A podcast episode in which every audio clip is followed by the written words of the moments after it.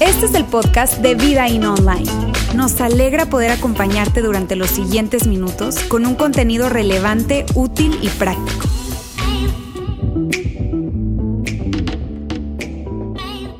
Amigos, eh, quiero, no, no sé si te ha pasado, yo creo que sí, si somos honestos, ¿no te ha pasado que de repente estás ahí checando tus redes sociales, no sé cuál uses, ¿verdad? Instagram, Facebook, TikTok, no sé, y te quedas atrapado? Más de lo que deberías de quedarte atrapado en tus redes sociales por algo que viste, por un anuncio que captó tu atención. ¿Te ha pasado? ¿Te ha pasado eso? A mí me ha pasado. ¿Ok? Y nos quedamos atrapados con algún tipo de anuncio, algún tipo de propaganda. Y sabes, yo pienso en eso y, y, yo quiero utilizar eso, amigos, para hacerles una pregunta. Y quiero arrancar el día de hoy con esta pregunta que quiero hacerles a todos para dejar en su mente por un momento. Vamos a hacer esta pregunta. Si tu vida es un comercial, ¿qué anuncias? Qué interesante pregunta, ¿no? Si tu vida es un comercial, ¿qué anuncias?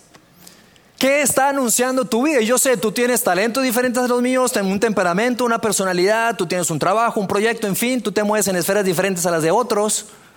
Eso lo entiendo. Pero cuando otras personas piensan acerca de ti, ¿qué dicen? ¿Qué dicen los compañeros de trabajo acerca de ti? Bueno, Karen, Karen es... ¿Qué dirían? ¿Qué dirían ellos?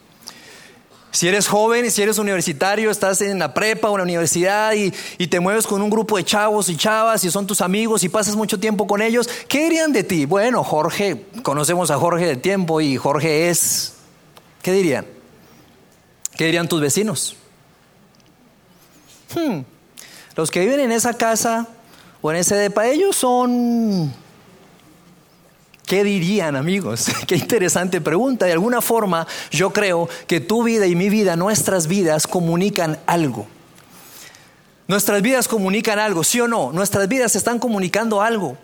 Y amigos, son preguntas muy interesantes, es una pregunta muy interesante que yo quiero dejar en tu mente por un momento, pero quiero que regresemos a esa pregunta al final del mensaje, así que tenla por ahí, vamos a dejarla en pausa y hoy vamos a regresar y vamos a continuar realmente con esta serie que iniciamos la semana pasada llamada Investigando a Jesús. ¿Cómo sabemos y por qué lo seguimos? ¿Cómo sabemos que hay algo en la vida de Jesús y por qué es que tú y yo decidimos seguirlo? Y son preguntas sumamente importantes. Roberto arrancaba la semana pasada con esta serie, hablamos muchísimo acerca de esto. Yo solo quiero hacerte un resumen y decíamos, decíamos al inicio que son preguntas muy importantes porque decíamos que la fe cristiana, amigos, tu fe, mi fe, si estás si eres un seguidor de Jesús, nuestra fe cristiana se sostiene sobre la identidad de un solo individuo, Jesús de Nazaret.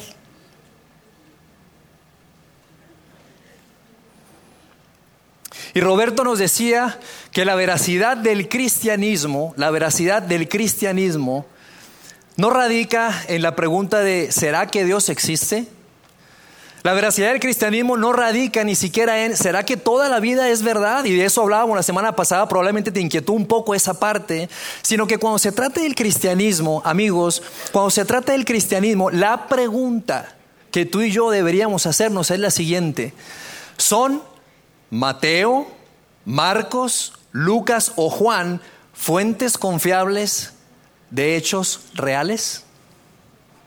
Esa es la pregunta. Cuando se trata del cristianismo, te repito, esta es la pregunta que nosotros debemos hacernos. Y si uno de estos relatos, decía Roberto la semana pasada, si tan solo uno de estos relatos, no los cuatro, si tan solo uno es real, esto de que Jesús eh, eh, dijo algo y lo hizo y sucedió, si eso fuera real, entonces tú y yo deberíamos de prestarle atención a la fe cristiana.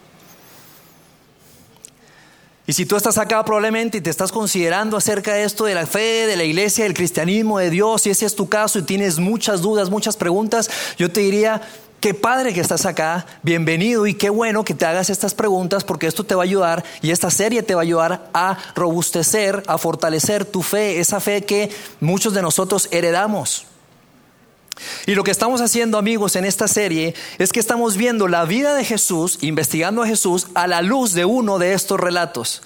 Lo estamos viendo a la luz del relato de Lucas. Muchos de nosotros lo consideramos, lo conocemos como el Evangelio de Lucas, que se encuentra allí en el Nuevo Testamento, esa segunda parte de la Biblia. Bien, y la semana pasada Roberto nos dio una cátedra, si no estuviste acá, yo te súper recomiendo que escuches el mensaje porque no solo te va a encantar, sino que te va a dar mayor contexto de lo que estamos hablando y te va a dar mayor comprensión de lo que estamos diciendo. Así que vamos a hablar acerca de Lucas, te digo, es el tercer evangelio en el libro, de, en la Biblia, ¿ok? Y Lucas, amigos, desde su inicio, al, iniciar su relato, Lucas lo hace colocando la agenda que tiene, Lucas lo hace, lo hace narrando lo que está haciendo en ese momento y Lucas nos dice por qué está escribiendo lo que está escribiendo. Así que hoy quiero que recordemos lo que veíamos la semana pasada de cómo Lucas inicia su texto, su relato, y dice así. Muchos Muchos, no solo yo, muchos han intentado hacer un relato de las cosas que se han cumplido entre nosotros. Y luego continúa. Tal y como nos las transmitieron los que, los que desde el principio fueron testigos presenciales y servidores de la palabra. Y continúa. Y por lo tanto, yo también, excelentísimo Teófilo, habiendo investigado todo esto con esmero desde su origen, he decidido escribírtelo ordenadamente. Amigos, lo que Lucas nos está diciendo en estos textos es que Lucas, Lucas, ¿sabe lo que está diciendo? ¿Ok? Lucas no se está inventando un cuento. Lucas nos da detalles, nos da una secuencia ordenada y cronológica. Lucas, Lucas no está, no está escribiendo algo que alguien le contó porque se lo contó el primo del tío de la amiga. No, Lucas se sentó con los testigos presenciales y oculares de los hechos.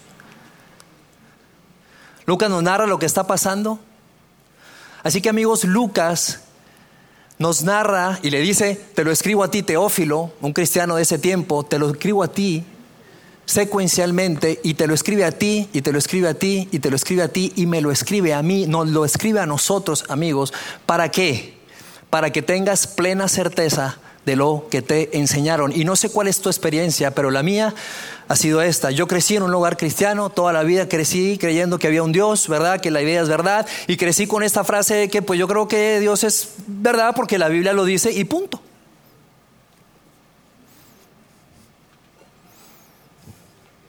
Y qué padre que nosotros podamos abordar este tema y que podamos robustecer nuestra fe, no tan solo porque la Biblia lo dice y punto, sino que nosotros podamos anclar nuestra fe y esto nos emociona muchísimo amigos, sobre todo cuando se trata de pasar este mensaje a la siguiente generación, de que nuestra fe se basa en una persona, en un evento, la resurrección que dio paso luego a un gran movimiento. Y eso es lo que Lucas está diciendo. Mira, yo me senté con los testigos oculares, ok, los presenciales, no me lo dijeron, no fue un cuento, ok, entiendo el detalle de los detalles Conocí a los personajes más importantes en la historia de Jesús. Conocí a Juan, conocí a, Pedro, el discípulo más famoso. Conocí a Pablo. De hecho, viajé con Pablo por todo el mar Mediterráneo. Conozco a las personas que estuvieron cerca y, y, esto es lo que te quiero narrar. ¿Para qué? Para que tengas certeza de lo que te enseñaron. Y si tú estás aquí y eres joven, especialmente tú, joven señorita, joven señorita que estás en prepa, universidad, qué padre que tú estás el día de hoy escuchando esto, porque, porque sabes qué? Porque tu fe no se basa solo en porque la Biblia lo dice. Su fe se basa en algo que está anclado a la historia, que es real, que sucedió. Una persona, un evento, la resurrección que dio paso a un gran movimiento. Para que estemos seguros, amigos. Y eso me encanta, que podamos hablar acerca de esto. ¿Está bien? Entonces, ese es Lucas. Y luego Lucas continúa y dice, para que llegues a tener plena seguridad de lo que te enseñaron, es lo que te estoy diciendo. Amigos, nos emociona muchísimo esto porque no solo, te digo, le da robustez a nuestra fe, sino que le da robustez, y pienso en Kevin, por ejemplo, ¿no? Qué emocionante ver ese video de Kevin, le da robustez a los muchachos. Y probablemente tú te encuentras hoy aquí como papá diciendo, ¿qué hago con mi hijo que se está cuestionando la fe? ¿Cómo le enseño a mi hijo? Y qué padre que a través de esta serie tú puedas tener herramientas que te ayuden a tener conversaciones de este tipo tan difíciles con tus hijos. Así que hoy yo quiero que avancemos en la historia y vamos a saltar tres capítulos en el libro de Lucas, en el Evangelio de Lucas, porque Lucas nos necesita hablar acerca de un hombre. Un hombre, amigos, que llegó con un propósito espectacular, que vino con una misión muy particular y que jugó un papel muy importante en la historia antes de la llegada de Jesús. Y probablemente tú sepas de quién voy a hablar. Vamos a hablar, amigos, de Juan el Bautista. Juan el Bautista. Y amigos, yo quiero que ustedes escuchen el detalle que nos da Lucas cuando se trata de Juan el Bautista, porque amigos, Lucas no nos está escribiendo un cuento o una ficción, nos está narrando una historia. Y mira lo que dice. En el año 15 del reinado de Tiberio César, pausa, Lucas no dice, allá en el tiempo de Tiberio, allá en aquel momento, no, no, no, no, no, Lucas nos dice exactamente en qué año fue esto y cuando tú quieres cuando tú quieres escribir una historia, un, cuento, una ficción que luego quieres pasar por verdad, tú no te atreves a colocar un tiempo específico en la historia. ¿Sabes por qué? Porque es muy desacreditable. Entonces es como si Lucas te estuviera dando el permiso a ti a mí, investiga, investiga. Esto es real, esto es historia, esto sucedió. En el año 15 del reino de Tiberio César, continúa, Poncio Pilato gobernaba la provincia de Judea, Herodes era tetrarca en Galilea, su hermano Felipe en Titurea y Traconite y Lisanías en Abilene. Aquí amigos tiene una serie de nombres espectaculares para sus hijos. Increíbles. ¿Verdad? O sea, Lucas nos está diciendo todo esto para decirte, hey, no estoy perdido, yo sé lo que está pasando en este momento, yo sé lo que está pasando en mi región, yo sé lo que está pasando en este tiempo. Y luego dice, la palabra de Dios vino a Juan, y este es nuestro famosísimo Juan el Bautista, hijo de Zacarías en el desierto. En ese entonces había muchísimos Juanes y muchísimas Marías, eran nombres populares en, en ese momento. Yo, mi esposa y yo, este, tenemos a Santiago, nuestro hijo mayor, tiene 12 años, y resulta que nos dimos cuenta que Santiago fue el nombre más popular en el 2011, no lo sabíamos. Pero cuando tú igual quieres narrar cuando tú quieres narrar o escribir algo que realmente sucedió, tú, ¿por, qué, por, qué, ¿por qué no escoger otro nombre? ¿Por qué no escoger otro nombre? ¿Por, qué escoges un nombre popular? Y cuando dice, escogí un nombre popular, sí, es común en el, en el, tiempo, pero quiero que sepas que era el hijo de Zacarías, que era un sacerdote del templo. Así que amigos, Juan no es un personaje bíblico solamente, Juan es un personaje histórico, fue real, vivió. Y amigos, amigos, esto es importante que nosotros, tú y yo lo sepamos, porque como te digo, le da validez y le da robustez a nuestra fe. Juan, amigos, no es un personaje bíblico. Juan es un personaje histórico y Lucas lo tiene que meter en su historia, pero no tan solo Lucas, sino historiadores de ese momento que no eran cristianos hablaban también acerca de Lucas y uno de ellos se llama Flavio Josefo otro nombre especial para sus hijos. Josefo era un historiador judeo-romano que no era cristiano y que habla acerca de Juan el Bautista y eso es sumamente interesante. Y yo quiero hoy compartirles un extracto de una de sus obras más famosas que se llama Antigüedades Judías, en donde prácticamente relata un poco de la historia judía del primer siglo. Y Josefo habla acerca de Juan. Entonces yo quiero hoy compartirles un extracto de ese libro, Antigüedades Judías, para que ustedes hoy salgan más cultos de lo que ustedes ya son. ¿Está bien? Esto es lo que dice Josefo.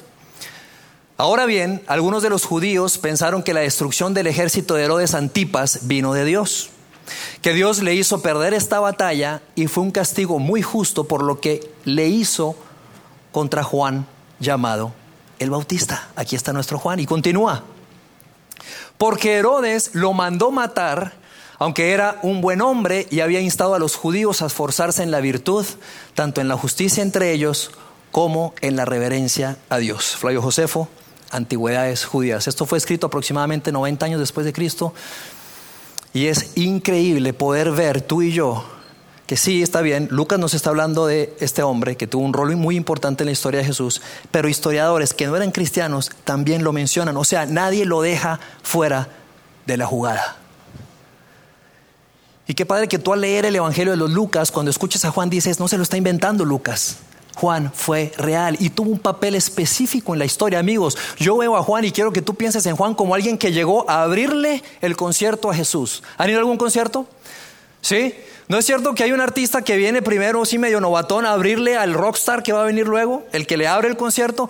Ese que le abre el concierto a Jesús, a ese Mesías que venía, ese Mesías esperado, era Juan, tenía un papel específico tenía un rol que jugar y era preparar el camino, era allanar el camino de aquel que tenía que venir, de aquel que vendría, ese Mesías esperado que era Jesús. Así que vamos a continuar con la historia volviendo a Lucas. Dice, la palabra de Dios vino a Juan, ya tú sabes, Juan el Bautista, hijo de Zacarías en el desierto, y Juan fue por todo el país alrededor del río Jordán predicando, y este era su mensaje, un bautismo de arrepentimiento para el perdón de los pecados. Amigos, esto en esa época era sumamente disruptivo. ¿Y qué es esto de arrepentimiento? Bautismo de arrepentimiento. Esa es la razón por la que Juan se hizo tan conocido y tan controversial en su época. ¿Sabes por qué? Porque en ese tiempo, en ese tiempo, en el tiempo de la ley judía, las personas para estar bien con Dios, para sentirse y estar libre de sus pecados, tenían que ir al templo, cumplir una serie de requisitos y poder estar bien con Dios. Y Juan llega ¿ok? Un loquillo llamado Juan llega con un mensaje totalmente diferente diciendo, ese sistema está corrupto, ya no tienen que ir allá, ya no tienen que ir al templo, no tienen que hacer una serie de requisitos, lo único que tienen que hacer es arrepentirse de sus pecados y bautizarse.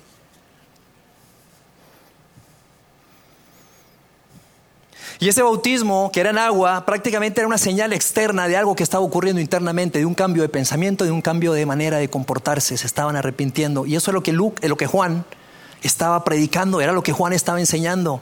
Juan estaba preparando las mentes y corazones de los hombres y mujeres para la llegada del Mesías, para que pudieran vivir una fe genuina, una fe real, no una tradición heredada, no una religiosidad, no una religión vertical, individual, egoísta.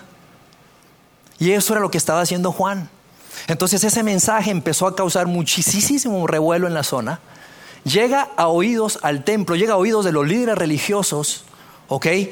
Llega a oídos de los líderes religiosos de la época que eran fariseos, saduceos, considerados expertos en la ley, y dicen, a ver, a ver, a ver, a ver, ¿qué está pasando? No, pues resulta que hay un loco allá en el desierto que está diciendo que ya no tienen que hacer esto y lo otro, pero pues que solamente tienen que bautizarse. A ver, a ver, a ver, ¿cómo?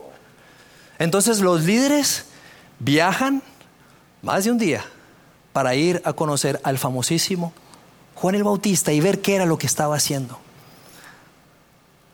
Y me encanta este momento en la historia porque aquí es donde se pone tensa la conversación. ¿Ok? Si ya está tensa. Juan ve que vienen estos líderes religiosos, se emociona y les da una bienvenida espectacular. Mira lo que les dice. Camada de víboras. ¿Quién les dijo que podrán escapar del castigo que se acerca? avanzamos.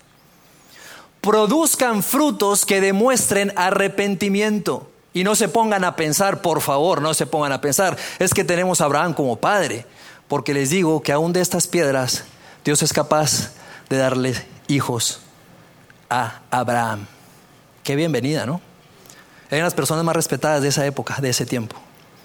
Juan era duro, era directo, era disruptivo. Juan la tenía clara porque sabía que venía alguien con algo nuevo y él quería prepararlos y decirles, hey, no solo sean hacedores, porque ustedes son expertos en la ley, no solo sean hacedores, ustedes necesitan, perdón, no solo sean, no solo sean, eh, no solo enseñen cosas que ni siquiera ustedes viven, por favor, no sean hipócritas. Necesitan cambiar su forma de vivir, su fe, porque si no lo hacen, no estarán preparados para aquel, para cuando venga aquel cuando Dios se revele el mundo a través de su Hijo Jesús, puedan verlo. ¿Por qué? Porque no estarán en sintonía con Él. Necesitan cambiar su forma de vivir. Arrepiéntanse. Juan les estaba diciendo que veía tanta apatía, egoísmo, religiosidad, tradición en sus vidas. Juan les estaba diciendo, necesitan dejar su falta de compasión, necesitan dejar su falta de generosidad, necesitan dejar eso.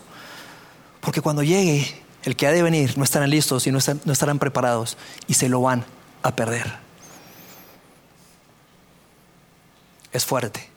Amigos, nosotros no mencionamos esto. Esta gente tenía siglos y siglos escuchando ese mensaje. Ve al templo ta, para estar bien con Dios. Y Juan llega con un mensaje totalmente opuesto, totalmente diferente.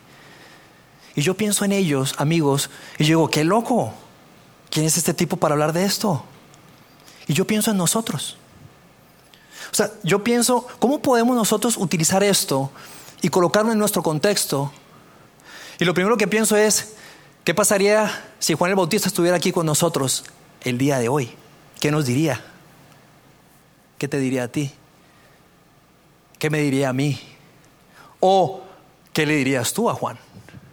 Bueno, Juan, eh, yo creo, yo tengo a Abraham como padre, yo creo en Dios. Eh, Juan, yo, yo me bauticé, Juan. Juan, yo creo en Jesús, Juan. Juan, yo vengo a la iglesia, Juan, yo voy a misa, Juan, yo vengo a vida ahí cada domingo, Juan, yo estoy bien, ¿verdad?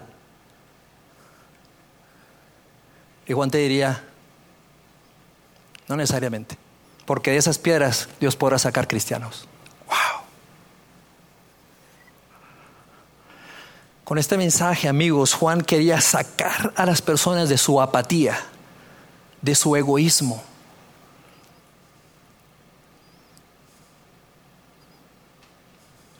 Juan les estaba diciendo, amigos, el tiempo de reducir la religión a una tradición ha terminado, se ha acabado.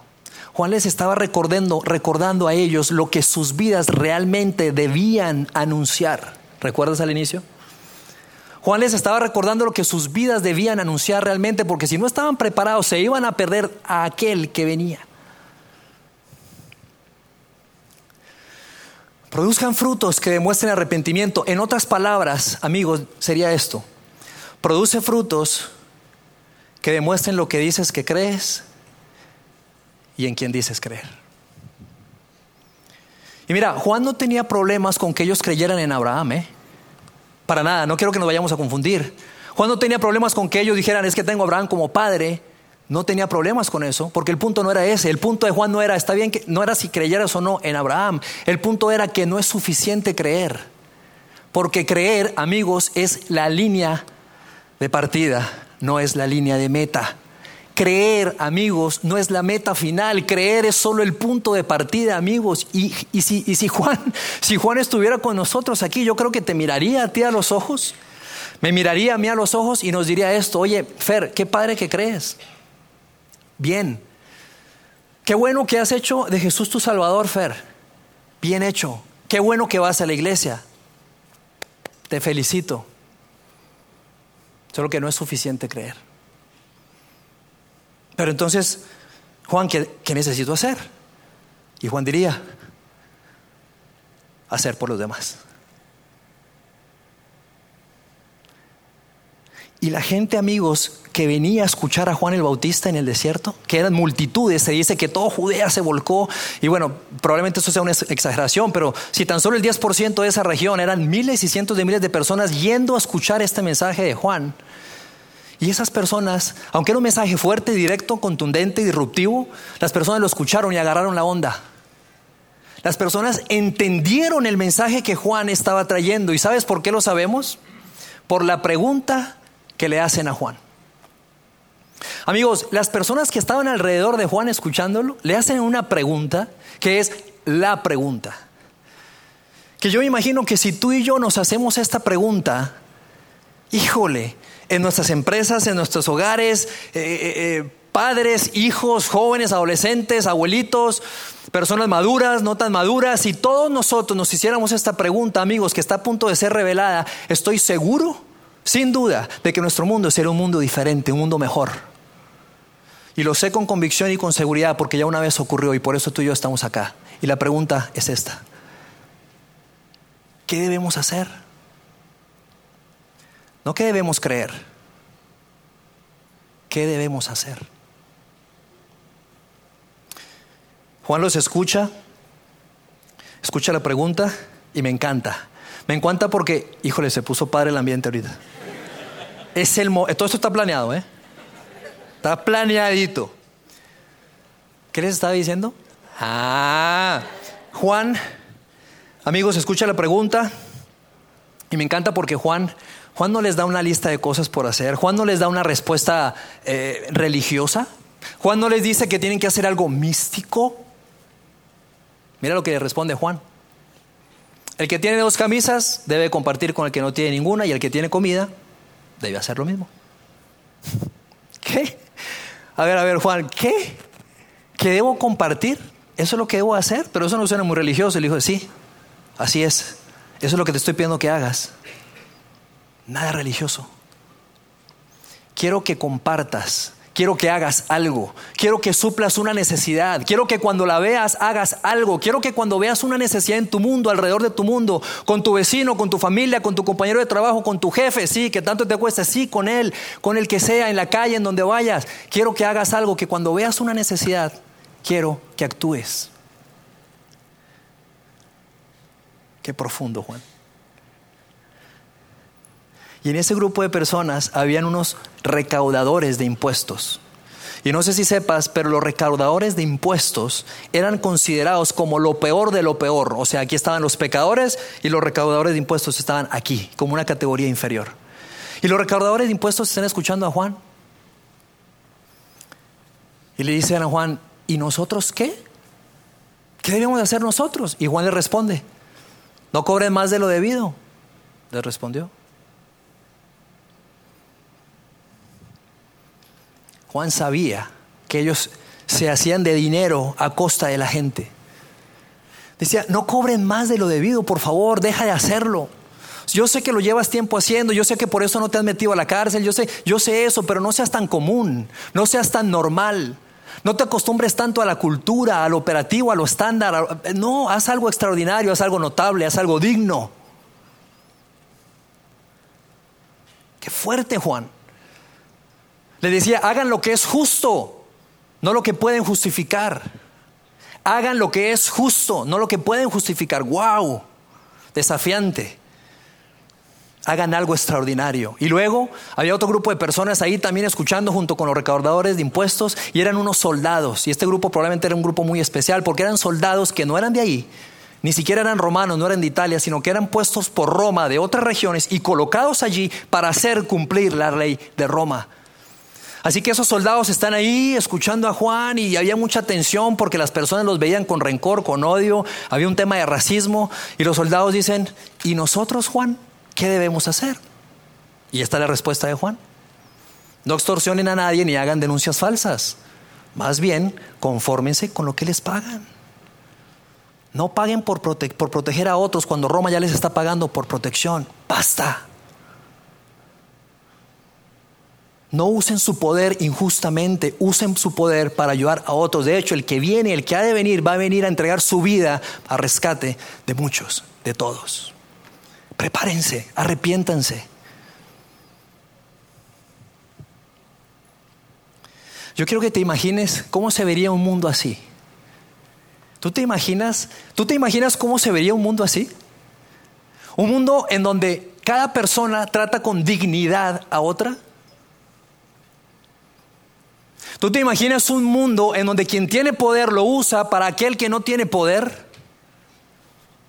¿Tú te imaginas un mundo en donde cada persona aplica la justicia, hace lo que es correcto, tiene compasión, es generoso, se mueve hacia las necesidades de otros? Más adelante Jesús vendría y diría, yo vine para servir y no ser servido. Y vine, como te decía, por rescate por muchos. Y entonces Juan lo que les estaba diciendo, mira, viene alguien y, si no cambias tu forma en la que vives tu fe, si no cambias tu, tradición, tu, vida personal, individual a tu forma religiosa, ¿verdad? Check, check, check, check. Si no te actualizas, te lo vas a perder porque no estarás en sintonía con aquel que ha de venir. Arrepiéntete, haz algo.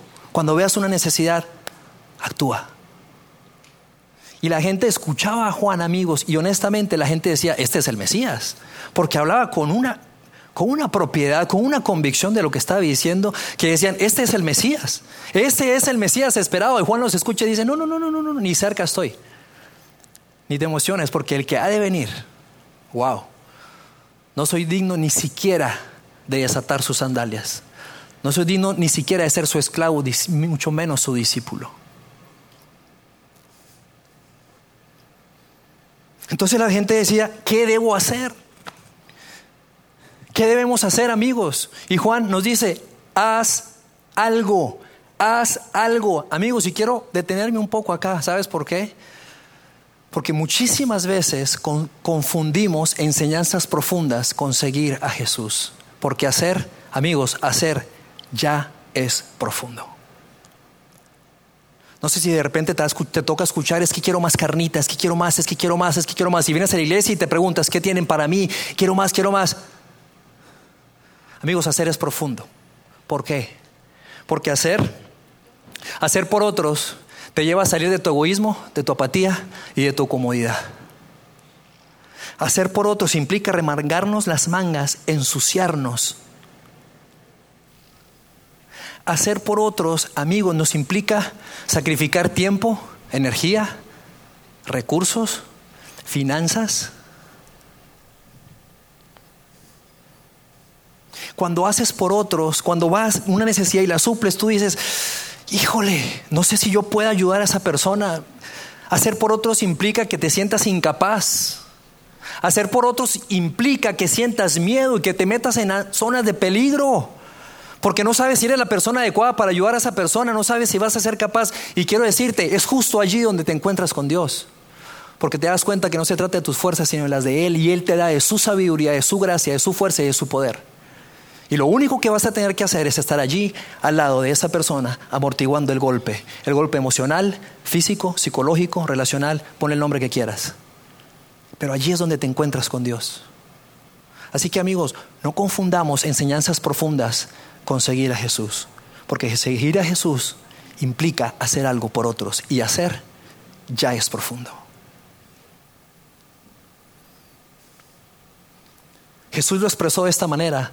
Ustedes, ustedes, seguidores de Jesús, si tú estás aquí y te consideras un seguidor de Jesús, cristiano, católico, Jesús dijo esto de ti. Ustedes son la sal de la tierra y la luz del mundo. Y que sea a través de sus glorias que ustedes puedan glorificar, de sus obras, que ustedes puedan glorificar al Padre. Ustedes son la sal, ustedes son la luz. Tú tienes un sello. Tú tienes un sello y usando la analogía del inicio, amigo, del anuncio, del comercial que estás promocionando con tu vida, tú tienes un sello. Es más, Jesús te dijo, ni siquiera tú puedes decidir si eres un anuncio o un comercial. Tu vida ya es un comercial. Tu vida ya es un comercial y está promocionando algo. Y quiero que promuevas y promociones y anuncies el amor de Dios, atendiendo las necesidades que están alrededor tuyo. Tu vida ya es un comercial. Tú y yo tenemos el poder y el derecho de decidir qué anunciamos. Me encanta el mensaje de Juan, un mensaje simple y profundo, que vino a revolucionar el mundo, que vino a preparar la llegada del Mesías. Porque era justo eso lo que Juan estaba diciendo, lo que Dios iba a hacer a través de Jesús, al dar a su vida, a su vida, a su Hijo, para venir en rescate por todos. Y estas palabras de Juan, amigos, son palabras que hace muchísimos años atrás, en el Antiguo Testamento, un profeta llamado Miqueas expresó, y mira lo que dice el profeta Miqueas. Él te ha mostrado, oh mortal, lo que es bueno. ¿Y qué es lo que espera de ti el Señor, de ti y de mí? Practicar la justicia, amar la misericordia y caminar humildemente ante tu Dios. Me encanta esto. Porque hacernos la pregunta, ¿qué debo hacer? Dios, ¿qué quieres que haga? ¿Qué necesidad quieres que suple? Eso es caminar humildemente. Porque recuerda, la humildad no se trata de pensar menos de ti, la humildad tiene que ver con pensar menos en ti. Y Miqueas nos dice, ¿qué debo hacer? ¿Qué debes hacer? Practicar la justicia, amar la misericordia, tener compasión, ser generoso, atender necesidades. Hoy, ahora, no hay tiempo que perder. Es una gran muestra de humildad.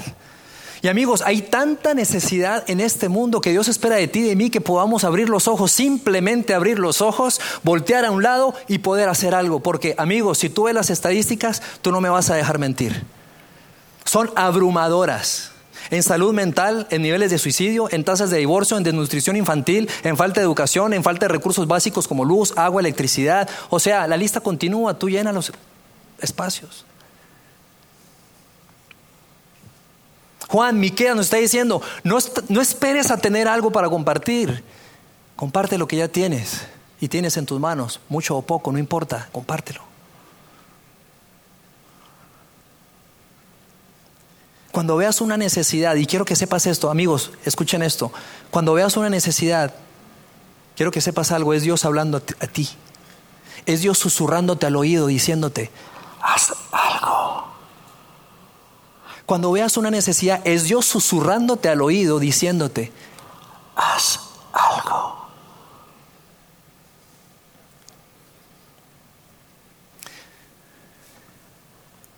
Amigos,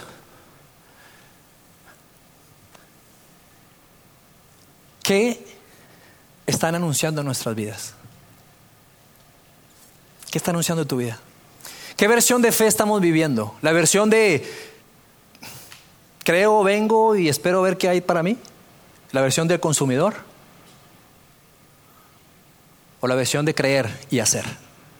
Porque sabes, los creyentes no cambiaron el mundo los hacedores cambiaron el mundo. Los hombres y mujeres seguidores de Jesús cambiaron el mundo. Aquellas personas que anunciaban el reino de Dios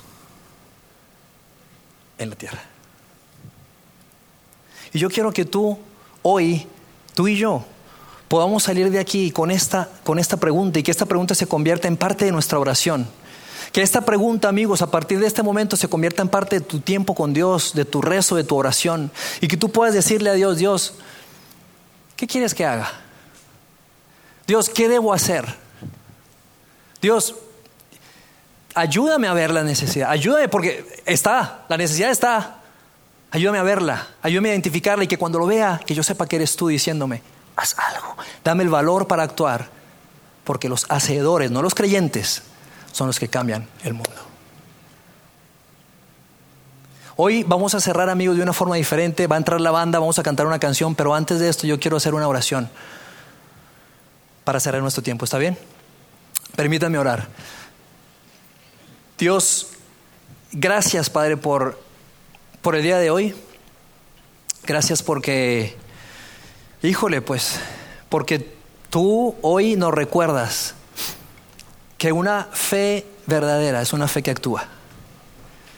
Tú nos recuerdas a través de este relato histórico, a través de Lucas, y gracias Dios por permitirnos poder tener este relato en nuestras manos. Gracias por, por los cientos y miles de personas que dieron su vida para conservar estos relatos y que hoy podamos leer a Lucas, escuchar a Juan y recordar que el tiempo de la religiosidad, de la tradición se ha acabado Ayúdanos Dios a poder ver esas necesidades que están a nuestro alrededor, a poder, a poder identificarlas y a poder salirnos de nuestra vida para poder enfocarla en otros y poder actuar.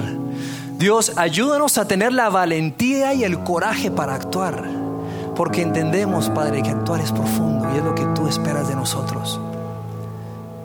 Dios, ayúdanos, Padre. Y para todas las personas que están aquí considerando la fe, el cristianismo y tienen dudas acerca de, ti, Dios, yo, te pido que, que les ayudes, que, les des eh, sabiduría, que, que ilumine su pensamiento y que puedas acompañarles en esa jornada. Y que ellos puedan saber que tu Hijo Jesucristo vino a este mundo, murió, resucitó para dar su vida por ellos. Y que la fe de todos nosotros pueda estar anclada a algo que ocurrió, algo que es real. No algo que heredamos, no algo que nos dijeron, algo que vivimos, que sentimos, porque tú eres un Dios cercano, palpable, real. Tú eres nuestro Padre. Ayúdanos Dios a tener la valentía para actuar. Te damos muchísimas gracias en el nombre de Jesús. Amén. Sigue conectado a los contenidos de Vida In Online a través de nuestro sitio web y de las redes sociales. Muy pronto estaremos de vuelta con un nuevo episodio.